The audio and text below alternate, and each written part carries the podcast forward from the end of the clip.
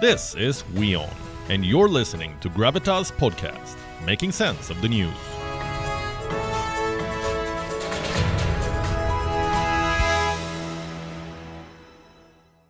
So China is making new friends, but all is not well within China. This week, Chinese stocks recorded their biggest fall since 2008, biggest fall in 14 years. The scale of the losses is best described by this report. The wealthiest people of China lost $72 billion in a day. That's right. A collective loss of 72 billion. Today, the Chinese markets did bounce back. Beijing made an intervention. The top economic policy czars of Xi Jinping issued a statement. They vowed to ensure stability in their markets.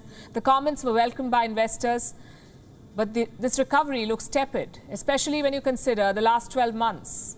Since 2021, Chinese stocks have lost 75% of the value in the US. 75%. So they are selling in the US market at a 75% discount.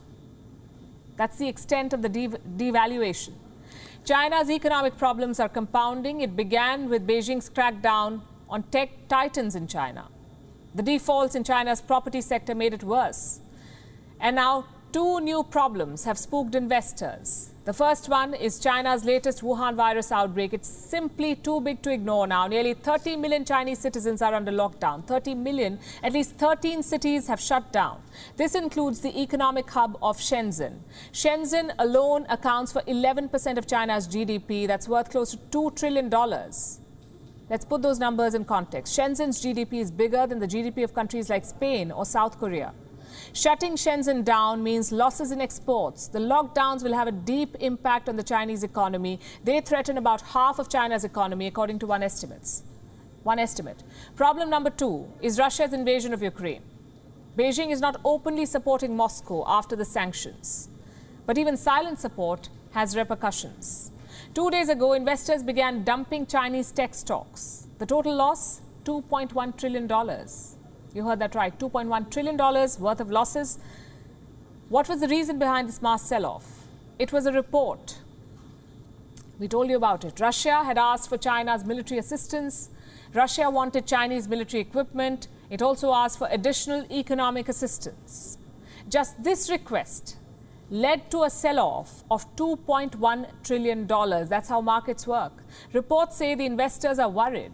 They fear if Beijing helps Moscow, Chinese firms would be sanctioned next. And this is a legitimate concern. The US is making all of those threats. The White House says if China backs Russia militarily in Ukraine, there will be consequences. Well, I'm not going to get into specific consequences. I think what we have conveyed and what was conveyed by our national security advisor in this meeting is that should they provide military or other assistance uh, that, of course, violates sanctions or uh, or supports the war effort, uh, that there will be uh, significant consequences. But in terms of what those specifics look like, we would coordinate with our partners and allies to make that determination.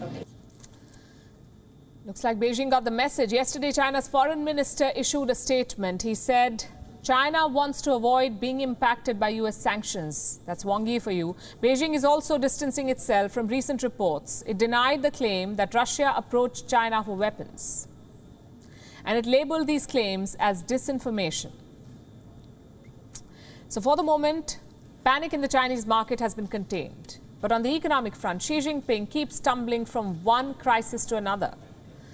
As long as that's the case, the Chinese economy will struggle to bounce back.